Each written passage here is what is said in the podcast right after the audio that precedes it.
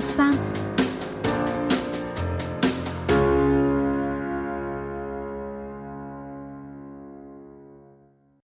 سلام عرض می‌کنم خدمت شنوندگان بسیار عزیز برنامه زیستن و رستن. حمیرا غفوری سروشیار هستم. صدای منو از رادیو بامداد میشنوین. اگر شنونده برنامه هفته های گذشته من بودین میدونین که من یک کتابی رو شروع کردم. گاهی عیناً روخوانی و بعضی موقع ها مطالبی در محتوای کتاب که بین مناسبت و بیجا نباشه از گفته های خودم و تجربه های کاریم اضافه کردن و این کتاب تا امروز به اونجا رسید که ما وارد مبحث باورهامون شدیم که آیا این باورها چگونه در سرنوشت ما و در تمام ابعاد وجودی ما، زندگی ما، نقش مهم و بسزایی رو ایفا میکنن.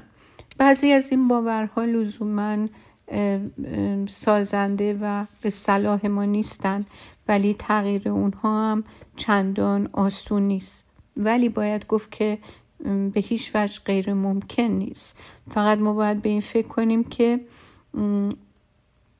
اگر که بتونیم باورهایی رو که در نیمه آگاه ما در واقع به دلایلی ثبت و ضبط شده اونها رو به چالش بکشیم، چه اتفاقی میفته و چی میشه اگر به جای این فکر و احساسا و باورها که من مثلا هیچ وقت برای هیچ کاری وقت کافی ندارم یا من آدم خوششانسی نیستم و باورهای دیگه رو جا گزینش بکنیم که برای ما عملی تره و دستاورد بهتری داره. مثلا به جای اینکه این باور رو به خودمون تلقین کردیم در طول زندگی و باور کردیم که من آدم بدشانسیم، اگر این باور رو ما بتونیم تغییر بدیم، بگیم همه کائنات یار و یاور من هستن و نهایتاً هر اتفاقی میفته هر چی که باشه در نهایت به نفع من و صلاح من عمل خواهد کرد، ببینیم چه تغییراتی تو زندگیمون ایجاد میشه. اگر ما بخوایم باوری رو تغییر بدیم باید ابتدا باورمون بشه که این کار عملیه و ممکنه. بعد باید سطح انرژیمون رو با عواطف متعالی که بیشتر در موردشون در هفته های گذشته صحبت کردیم تغییر بدیم و بعدم بذاریم که بدنمون، یعنی اون بیولوژی بدنمون تغییر کنه با تفکرات و باورهای جدیدمون که بتونه در واقع به کمک ما بیاد. لازم هم نیست که ما بیایم به این فکر کنیم که این تغییر بیولوژی بدن چجوری و کی قراره رخ بده، چون که وقتی که مسائل رو تحلیل میکنیم که چجوری این اتفاق میفته، آیا ممکنه بیفته یا نه، داریم از ذهن تحلیلیمون استفاده میکنیم و ذهن تحلیلیمون هر چی بیشتر به کار بیفته امواجی که شروع میکنه به امواج مغزی که در ما شروع میکنه، امواج بتا که در حال فعالیت بیش از اندازه است و تلقین پذیری ما رو کاهش میده. ما به جای هر کاری باید بیایم با قاطعیت تصمیم بگیریم که وقتی که این تصمیم رو گرفتیم که یه مسائل و باورهایی رو تجدید نظر کنیم و باورهای سازنده تری در وجودمون تعبیه کنیم، یعنی در واقع در ناخودآگاهمون،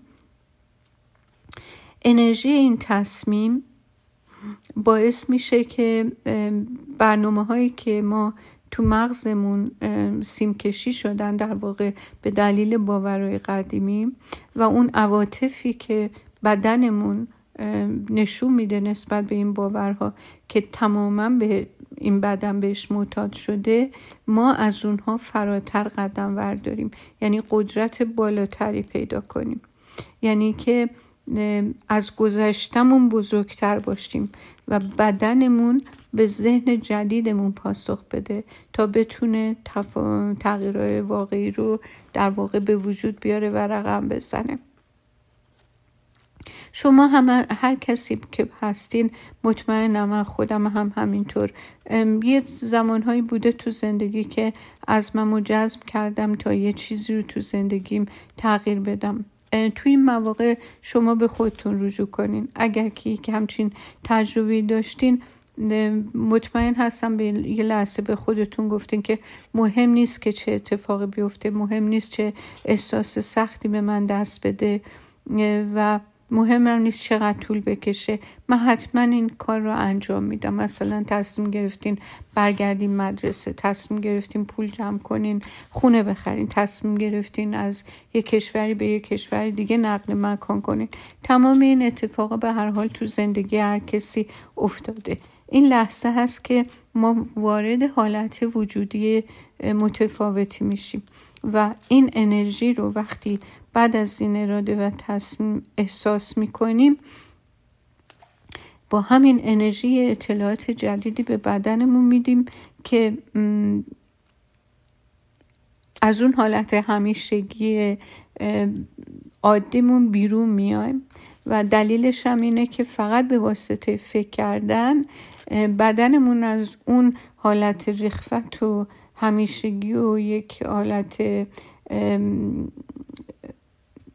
عادی یک نواخ یک دفعه با یک آینده جدیدی مواجه میشه و این ذهن شما هست که در واقع در بدنتون همچین تغییر و تحولی به وجود میاره که همونطور که توی برنامه های گذشته گفتیم بدن ذهن رو دنبال میکنه و همین باعث میشه که شما نیروی بگیرین که به اون تصمیم که گرفتین و اراده که در پشت این تصمیم بوده نائل بیاد.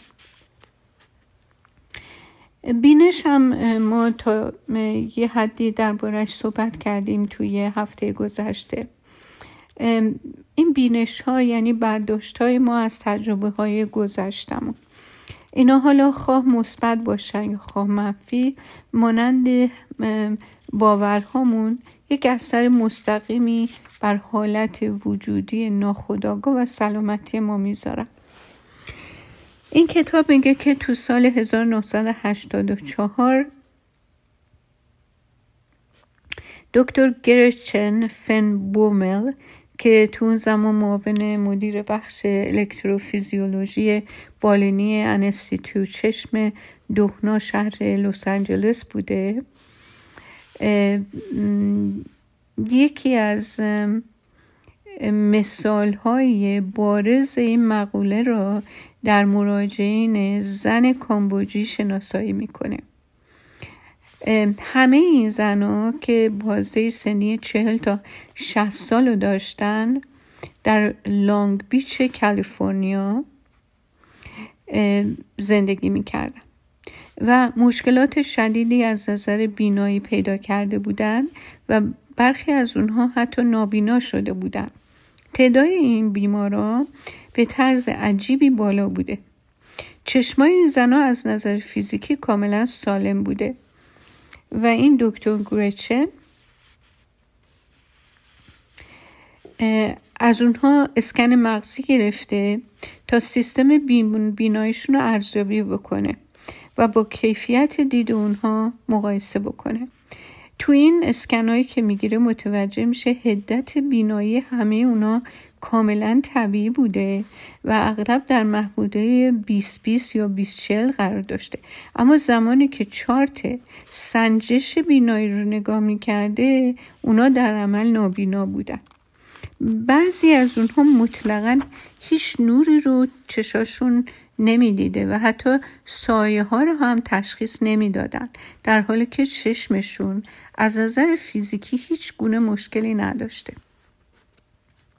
این دکتر گریچن فن بومل به کمک دکتر پاتریشیا روزه از مرکز لانگ بیچ دانشگاه دولتی کالیفرنیا در مورد این زنان تحقیقی به عمل میاره و اینا پی میبرن که بدترین سطح بیماری در زنانی مشاهده میشه که بیشترین مدت رو در رژیم خمرهای سرخ و یا در اردوگاه پناهندگی در زمان سلطه دیکتاتوری کمونیست پلپوت زندگی کرده بودند.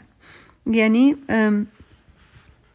این زنها در مقطعی از تاریخ کشورشون زندگی می‌کردند که نسل‌کشی‌های زیادی در خلال سالهای هزار و نهصد و هفتاد و پنج تا هفتاد و نه در واقع منجر به مرگ دست کم یک و نیم میلیون نفر از اهالی کامبوج شده بوده. خب ایان این زنها رو مورد بررسی قرار میدن. نود درصد اونا در واقع اعضای خانواده خودشون رو از دست داده بودن و هفتاد درصدشون رو مجبور کرده بودن که کشتار وحشیانه عزیزان و گاهی تمامی خانوادهشون رو حتی تماشا کنن.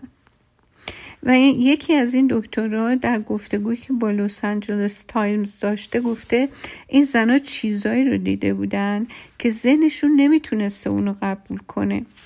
چشم ذهنشان بسته شده بوده و دیگه چیزی نمیدیدن، دیگه نمیخواستن مرگ و شکنجه و تجاوز و گرسنگی رو ببینن. یکی از زنان این زنها رو مجبور کرده بودن که قتل همسر و چهار بچهش رو تماشا کنه و اون بلافاصله بعد از این قضیه نابینا شده بوده. یکی دیگه از اونا دیده بوده که یکی از سربازای خمرهای سرخ، حالا این باهاش واقعا آشنا نیستم، باید برم مطالعه کنم ببینم که اون موقع در اون تاریخ چه اتفاقی افتاده، برادر و سه تا برادرزاده‌اش رو تا صد تا سر حد مرگ کتک زده بودن و حتی برادرزاده سه ماهش رو به درخت کوبیده و به قتل رسونده بودن. اون هم بعد از این قضیه به تدریج بینایی‌ش رو از دست داده بوده. خود این زنها هم انواع اقسام شکنجه و گرسنگی و تحقیر و تجاوز جنسی رو تجربه کرده بودند و به مدت بیست ساعت در روز در اردوگاه کار اجباری کار کرده بودند. با وجود اینکه این زنها الان از امنیت کامل برخوردار بودند، یعنی الان منظورم اون زمانی که این تحقیق انجام شده بوده، اما بسیاری از اونا به محققی میگفتن که ترجیح میدن تو خونه هاشون باشن و خاطرات این وحشیگری ها رو در قالب کابوس های شبانه و افکار ناخونده از نو زندگی کنن. یعنی به اون چیزی هم که انقدر وحشتناک بوده که بدون مشکل فیزیکی باعث نابینایی در اونا شده بوده، انقدر معتاد شده بودن که نشخوار این افکار یکی از اسباب یا راه و روش زندگیشون شده بوده. این دکتر گریچن روزه که این تحقیق رو انجام دادن بعد از ثبت صد و پنجاه مورد کوری روان تنی، در واقع سایکوسوماتیک بهش میگن به انگلیسی، یعنی از نظر فیزیکی شخصیش مشکلی نداره ولی تمام آثار درد و ضعف و ناتوانی فیزیکی درش دیده میشه که با هیچ کدوم از مسائل اندازه‌گیری شده نمیشه توجیهی و یا تعریفی راجع به این دردها، این تنش‌ها و این مشکلات فیزیکی پیدا کرد که بهش میگن سایکوسوماتیک، فارسی میشه روانتنی، که این زنای کامبوجی در واقع این صد و پنجاه مورد در مورد اینا ثبت شده بوده. بعد اینا در سال هزار و نهصد و هشتاد و شش تحقیق خودشون رو میبرن کنفرانس سالانه انجمن روانشناسان امریکا تو واشنگتن دی سی و اونجا ارائه میکنن و واقعا این تحقیق باعث شده بوده که همه حضار واقعا در جای خودشون میخکوب بشن، انگار که این یه چیز ساختگیه، در حالی که واقعیتی بوده که این عده زنها تجربه میکردن. این زنها به خاطر نوع بیماری یا نقص فیزیکی چشم نابینا نشده بودن. همونطور که این تحقیق کشف کرده بود به خاطر بار عاطفی سنگین این رویدادها اونا نابینا شده بودن. و اونقدر گریه کرده بودن که چشماشون دیگه سو نداشته. شدت عاطفی دیدن چیزهایی که هیچ کس طاقت دیدنشون رو نداشته باعث شده بوده که اونا دیگه نخوان که ببینن.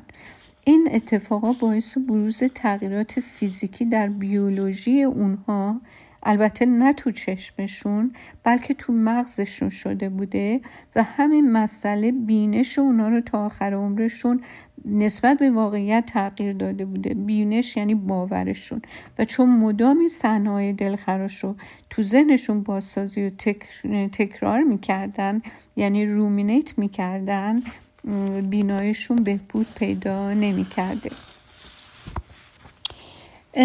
به نظر این مثال اغراق‌آمیز میاد، اما واقعیت اینه که تجربیات تروماتیک گذشته، یعنی اونهایی که انقدر سنگین بوده که به سایکی یه نفر، یعنی از توان سایکی و روان یه نفر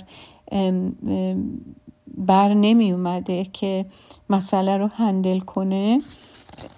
ما توی تراپی خیلی باهاش مواجه میشیم و روی خودمون یا کسانی که دچار این سوانح میشن اثرات مشابهی میذاره.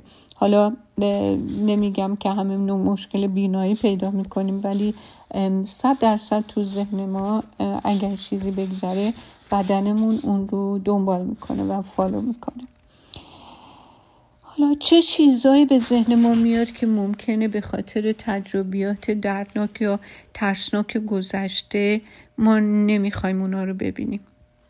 حالا اگه مشکل شنوایی داریم،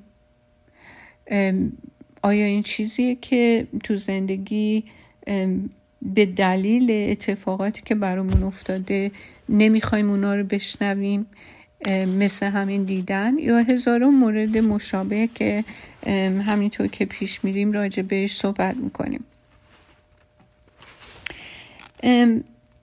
بعد این کتاب میاد اینجا یه صحبتی راجع به قدرت محیط میکنه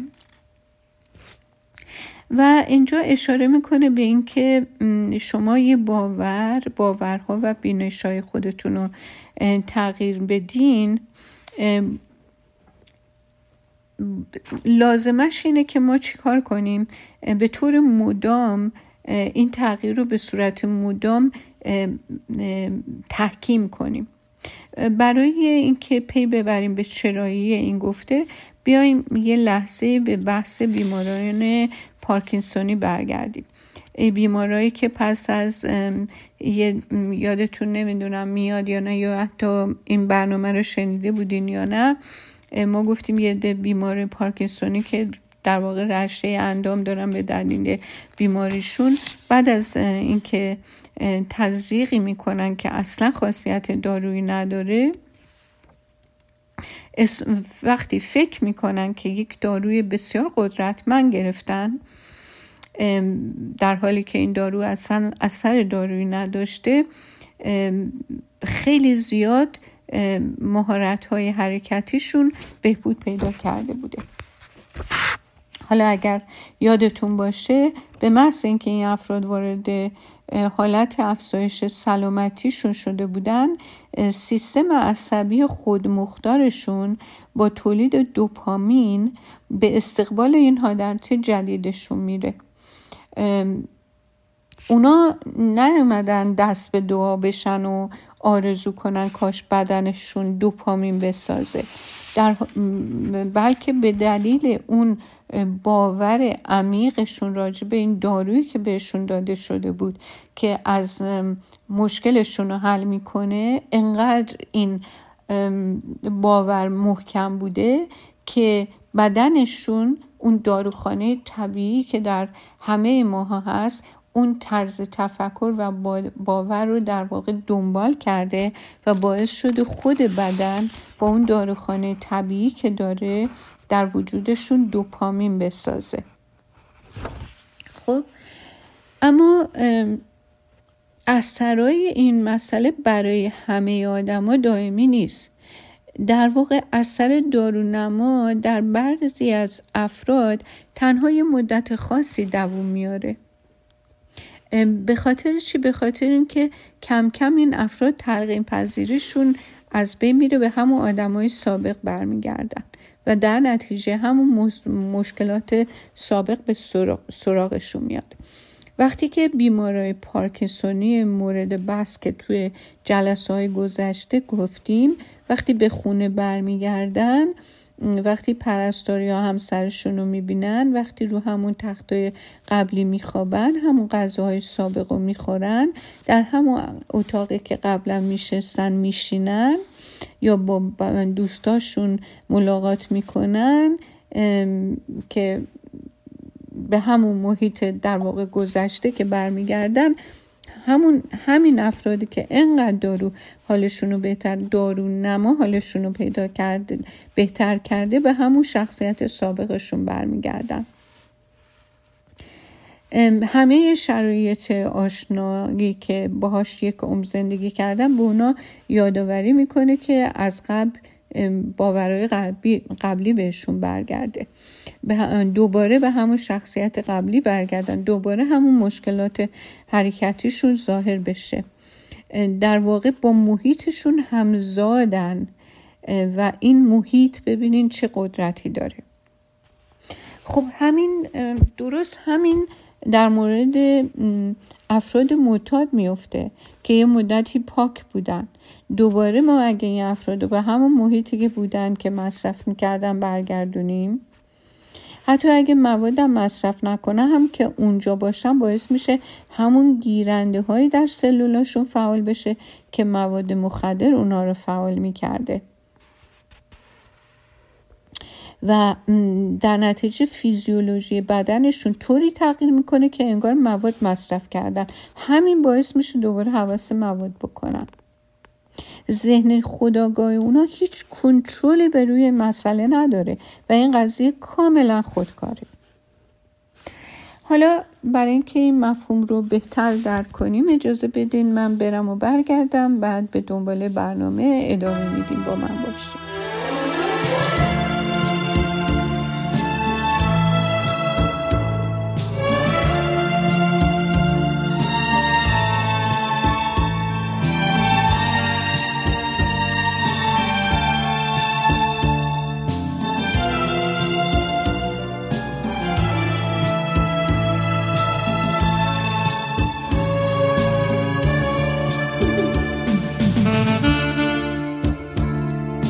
you.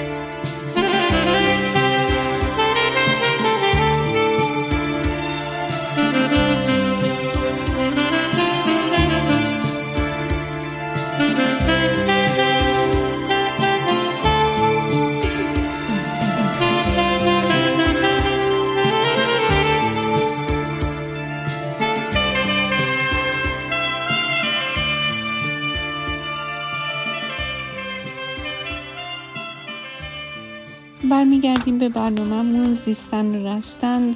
قسمت اول برنامه‌مون راجع به باورها بود و اینجا میخوام یه اشاره بکنم به این مسئله که ما اگر که حتی با دارونما یک سری مشکلات جسمی یه عده‌ای بر حسب این آزمایشاتی که شده تغییر پیدا کنه و رو به بهبود پیدا کنه، گفته شد که وقتی که به محیط قدیمیشون برمیگردن، با همون افراد معاشرت میکنن، تو همون خونه زندگی هستن، همون تلویزیون همیشگی رو نگاه میکنن و راجع به دردهاشون با دوستاشون درد دل میکنن، همه اینا باعث میشه دوباره به همون شخصیت مریض قدیمی برگردن و این معالجه در واقع خیلی کوتاه مدت و ناپایدار باشه.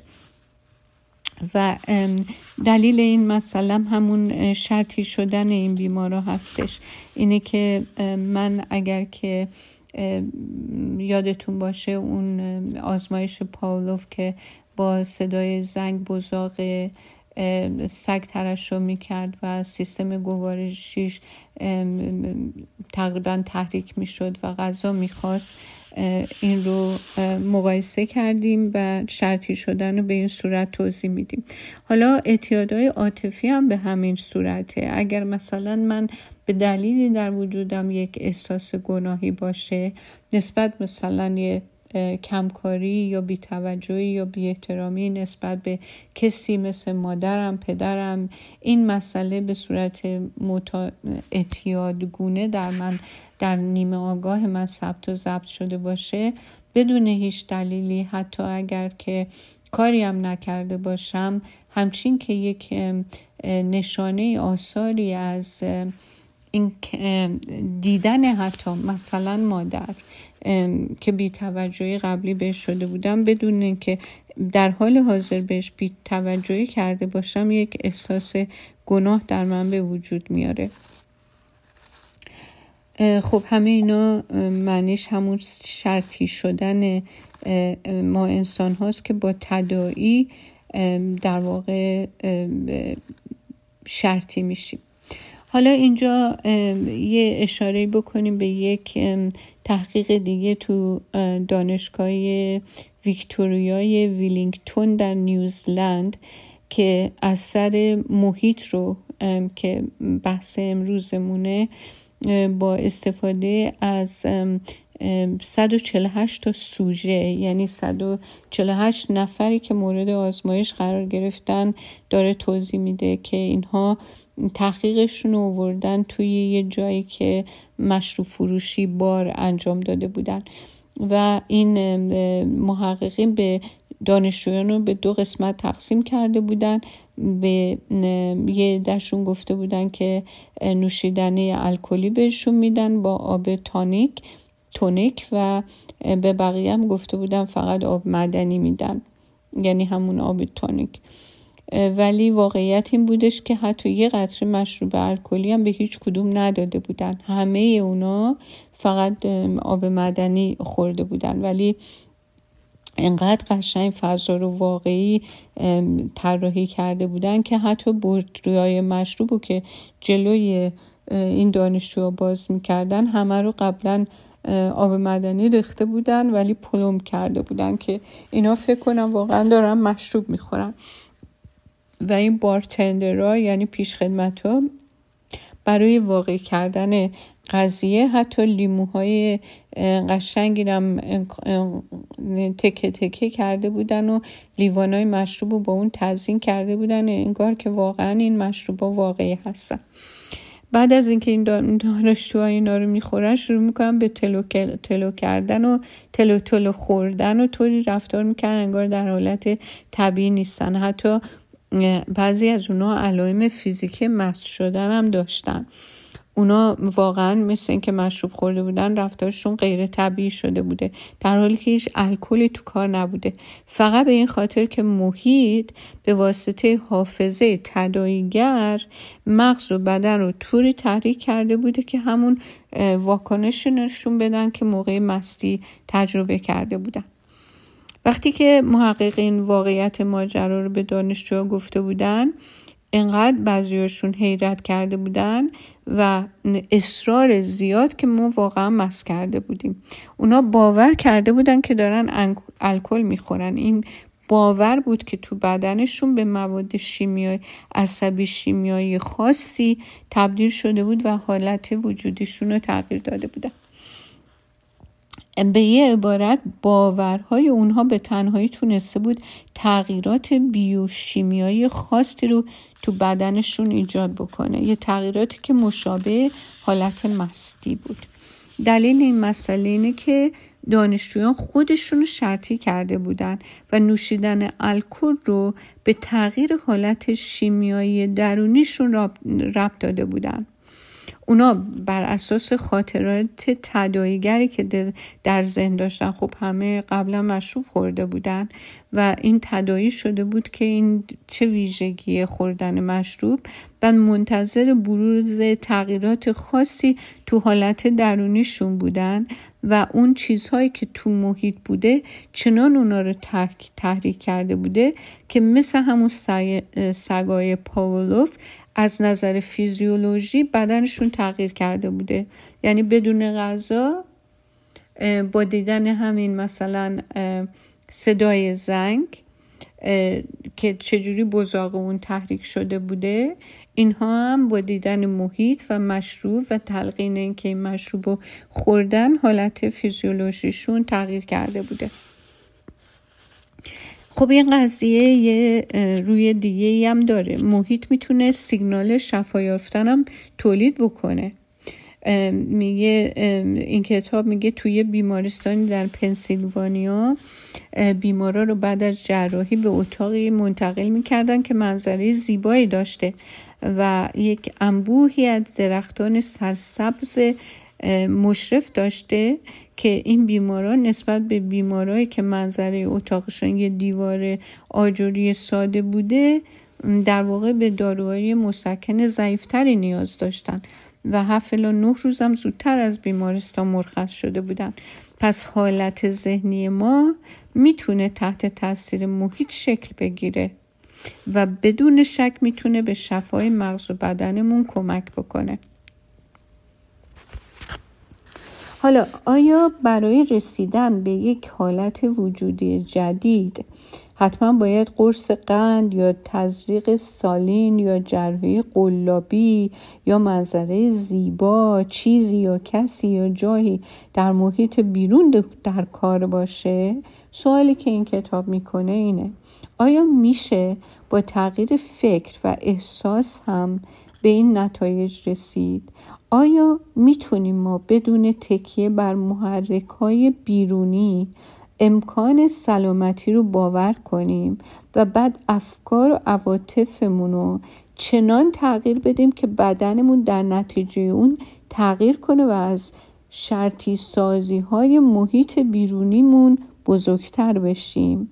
این سوالیه که این کتاب مطرح میکنه و پاسخی که میده پاسخ مثبته. یعنی این کتاب میگه بر اساس همه اون مطالبی که تو این کتاب ما مرور کردیم، بهتره هر روز حالت درونیمون رو تغییر بدیم و قبل از اینکه اصلا بلند شیم و با محیط بیرونی قبلی که دیروز بوده مواجه شیم، باید این کار رو انجام بدیم تا مثل تمام کسایی که با یک سری ترفندها و پلاسیبوها حالت وجودشون تغییر کرده و بعد وارد محیط همیشگی و عادی و روند معمولی زندگی شدن، دوباره این حالت پس روی کرده. ما قبل از بلند شدن حالت وجودیمون رو چنان تغییر بدیم که محیط همیشگی رو که چشم باز میکنیم درش نتونه تأثیر روی ما بذاره. خب حالا اگر ما بتونیم در هنگام مراقبه، یعنی راجب مراقبه هم تو هفته های گذشته صحبت کردیم، با یک نیت واضح به حالت وجودی جدیدی دست پیدا کنیم و هر روز با اشتیاق نسبت به خواسته هامون از خواب بیدار بشیم، کم کم از حالت فعلیمون خارج میشیم. بعد یه نگرش و یه باور، یه بینش جدیدی در واقع در ما به وجود میاد که دیگه مثل سابق واکنش نشون نمیدیم، چون دیگه محیط نمیتونه روی ما کنترل زیادی بذاره و ما تو این حالت میتونیم انتخابای جدیدی بکنیم و رفتارهای جدیدی از خودمون بروز بدیم که همه اینا باعث تجربه های جدید و عواطف جدیدی در ما میشه و شخصیت جدید و متفاوتی تو ما شکل میگیره. ببینید اینجا باید یه نکته رو، البته من نه ولی این کتاب تذکر میده که من حتما باید ذکر کنم اینجا، که همه بیماری ها از ذهن ما شروع نمیشن. شکی نباید کرد که بعضی از بیماری ها با نقایص و بیماری های ژنتیکی ما بعضی همون به دنیا میایم که نتیجه افکار، احساسات، نگرش ها، باوران نیستن. بدون شک تروماها و اتفاقات ناگوارم تو زندگی رخ میدن. علاوه بر این، قرار گرفتن تو معرض سموم محیطی هم میتونه بدن ما رو در واقع تحت تاثیر قرار بده و به نابودی بکشونه. من نمیخوام، این کتاب نمیخواد بگه که اگر همچین چیزهایی وجود داشته حتما ما همه اینا رو خودمون خواستیم. هرچند که هورمون‌های استرس بدنمون رو ضعیف کرده و با سرکوب سیستم ایمنی ما رو نسبت به بیماری‌ها آسیب پذیر می‌کنه، ولی موضوع اینه که منشأ بیماری ما هر چی باشه، این امکان برای ما وجود داره که ما روند بیماری رو تغییر بدیم. خب اگر بخوایم باورامون رو تغییر بدیم و با ایجاد اثر دارونما سلامتی و زندگیمون رو بهتر کنیم، دقیقاً باید کاری رو بکنیم برعکس اون زنان کامبوجی. یعنی اونها تسلیم اون اتفاقاتیش بوده شدن که براشون افتاده و روانشون به اونها حکم کرده یا صلاحشون دیده که اصلاً از نظر فیزیولوژی توان دیدن نداشته باشن و نابینا باشن. باید با یه نیت واضح و محکمی طوری انرژی عاطفیمون رو بالا ببریم و با این انرژی عاطفی بالا بتونیم یک تجربه درونی جدیدی رو تو ذهن و بدنمون خلق کنیم که از تجربه های گذشتمون بزرگتر و والاتر باشه. یعنی وقتی تصمیم میگیریم که باور جدید رو ایجاد کنیم، باید قدرت یا انرژی این انتخاب از برنامه های سیم کشی شده، عواطف شرطی شده بدن ما قدرتش بیشتر باشه. و اگر یه همچین اتفاقی برامون بیفته، الگوهای مغزیمون عوض میشه و بیولوژیمون تغییر میکنه. یعنی تجربه های جدیدی باعث میشه در ما که برنامه های قدیمی ما از نو سازماندهی بشه و این شواهد عصبی تجربه گذشته از بین بره. ببینید درست فکر کنین که مثلا یه موج بزرگی به ساحل میزنه، چجوری هر صدف، جلبک، کف و شکلی که روی شنهای ساحل پاک میکنه با خودش میبره.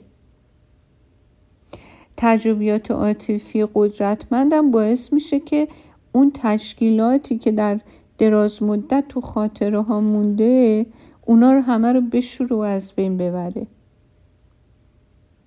پس اون باید قدرتی داشته باشه که بتونه اونها رو حرکت بده و خودش جایگزین اونا بشه. که البته راه و چاهش هم گفته شد که روی امواج مغزی حرکت کردن و در یک امواجی بودن که در حال تخیل به ما دست میده و یا در حالت مدیتیشن و مراقبه برامون دست میده. ببینین ما صحبت کردیم از کسایی که روی زغال را می رفتن، کسایی که شیشه می جویدن، مار، ماربازایی که نیش مار نمی کشتشون، همه اینا وارد حالت ذهنی و جسمی متفاوتی میشن تا بتونن از این قدرت‌های درونی بالقوه خودشون استفاده کنن.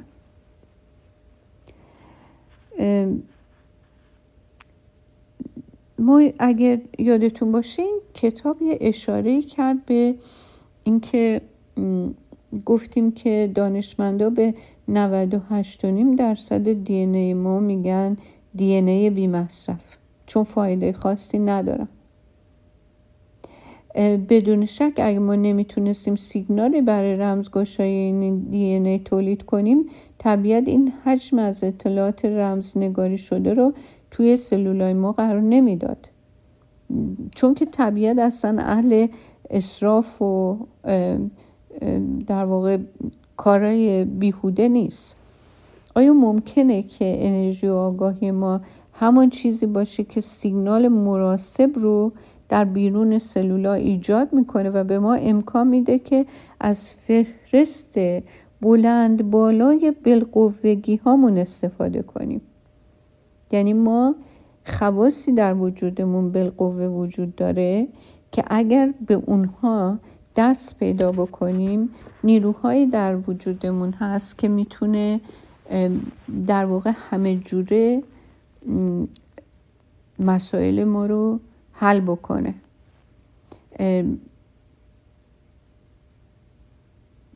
شخصیت ما به سادگی میتونه تغییر کنه وقتی که مدارهای مغزی ما، رابطه بین ذهن ما و بدن ما و اون بیان ژنتیکی ما در واقع ما قادر باشیم از اونها در واقع به نفع احسن استفاده بکنیم.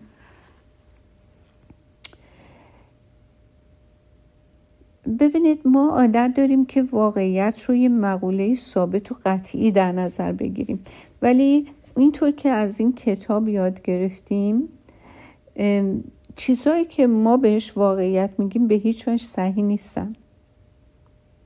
اگر بخوایم با ذهنمون روی ماده تاثیر بذاریم و دارونمای خودمون باشیم، لازمه که ماهیت حقیقی واقعیت، چگونگی ارتباط ذهن و ماده و نحوه تغییر واقعیت رو ما اول بفهمیم، چون که اگر ندونیم که این تغییرات چرا و چگونه ایجاد میشه، نمیتونیم نتایج رو بر اساس قصد, قصد و نیت خودمون رقم بزنیم.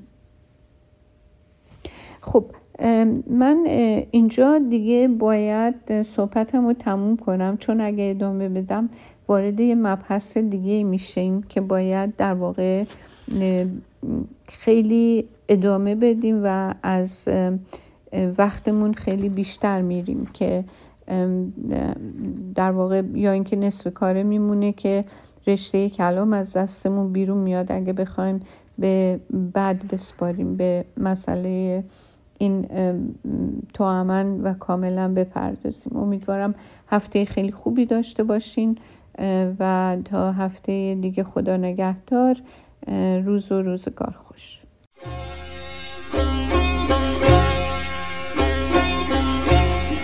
هرگزم نقش تو از روی دو جان نرود،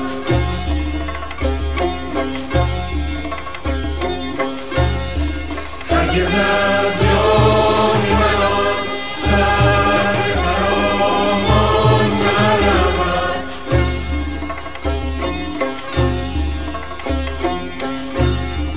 از دماغ من سرگشته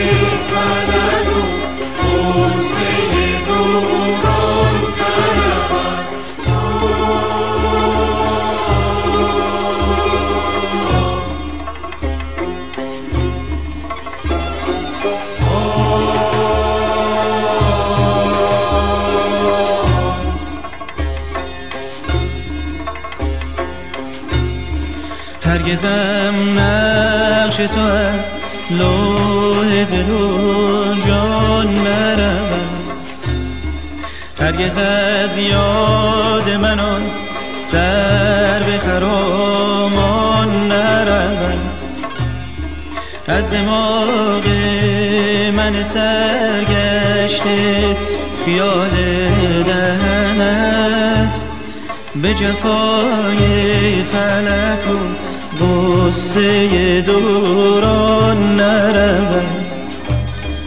در ازل بست دلم با سر زلفت پیوند تا ابد سر نکشد و سر پیمان نرود.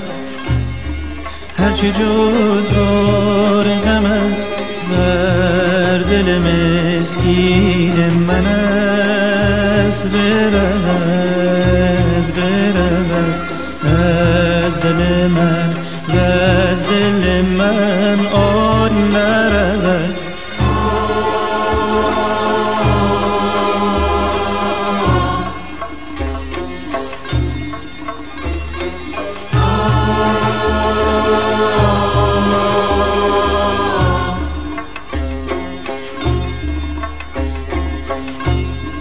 هرگزم نقش تو از لوح دل و جان نرود، هرگز از یاد من آن سر به خرامان نرود، از دماغ من سرگشته خیال دهنت به جفای فلک و قصه دوران نرود.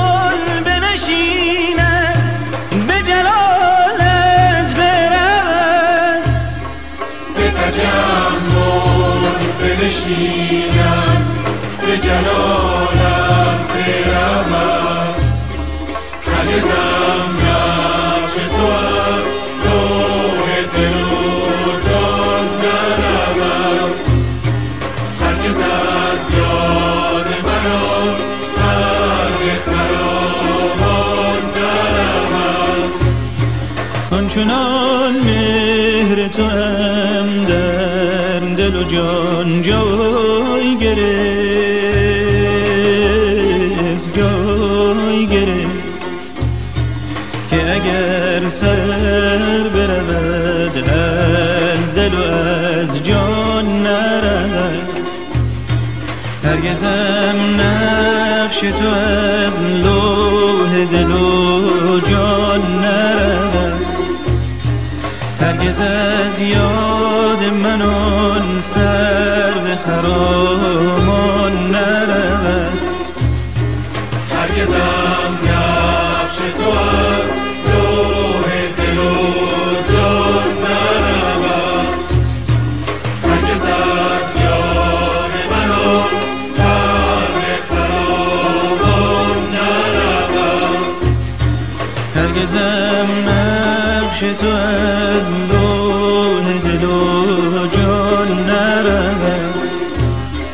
هرگز از یاد من آن سر به خرامان نرود.